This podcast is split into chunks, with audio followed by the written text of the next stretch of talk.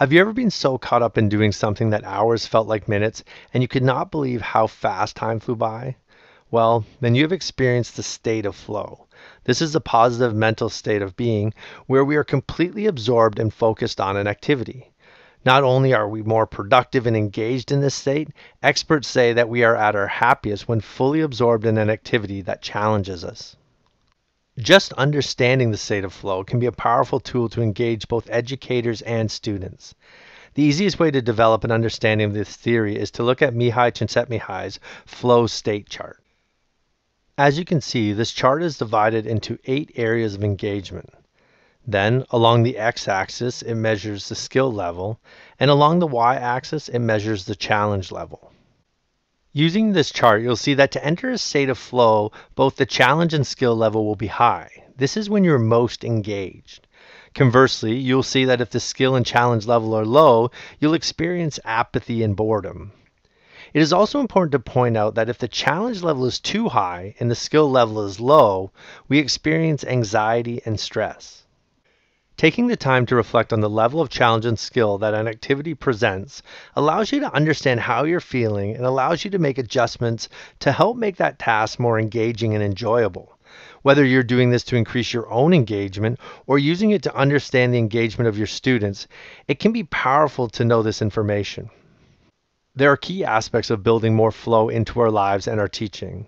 The activities that we engage in must be intrinsically motivated and something we are passionate about. We must set goals based on the level of challenge. We must refine our skills to help us achieve our goals. We must use feedback to adjust these goals. As skill increases, we must increase the challenge as well. We need to avoid distractions, and we need to focus on the process and not the product. These are all great things to consider when setting up assignments for students and really lend themselves nicely to more inquiry based teaching, such as project based learning by having students engage in work that is meaningful to them and giving them the autonomy to design their own learning experiences, we are more likely to increase their engagement and the potential that they'll be able to experience flow at school. I love the idea of students exploring their passions through a passion portfolio. This is where they can sketch, write, plan, investigate, and document their learning about a topic or topics that they are passionate about.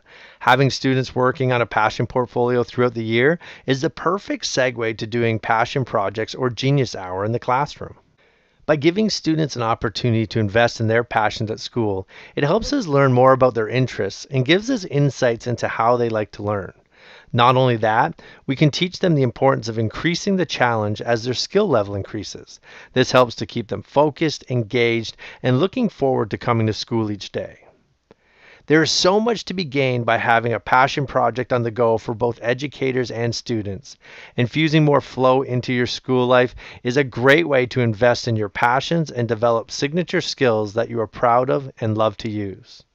Thank you for joining us, and remember to strive for happiness in education. You deserve it.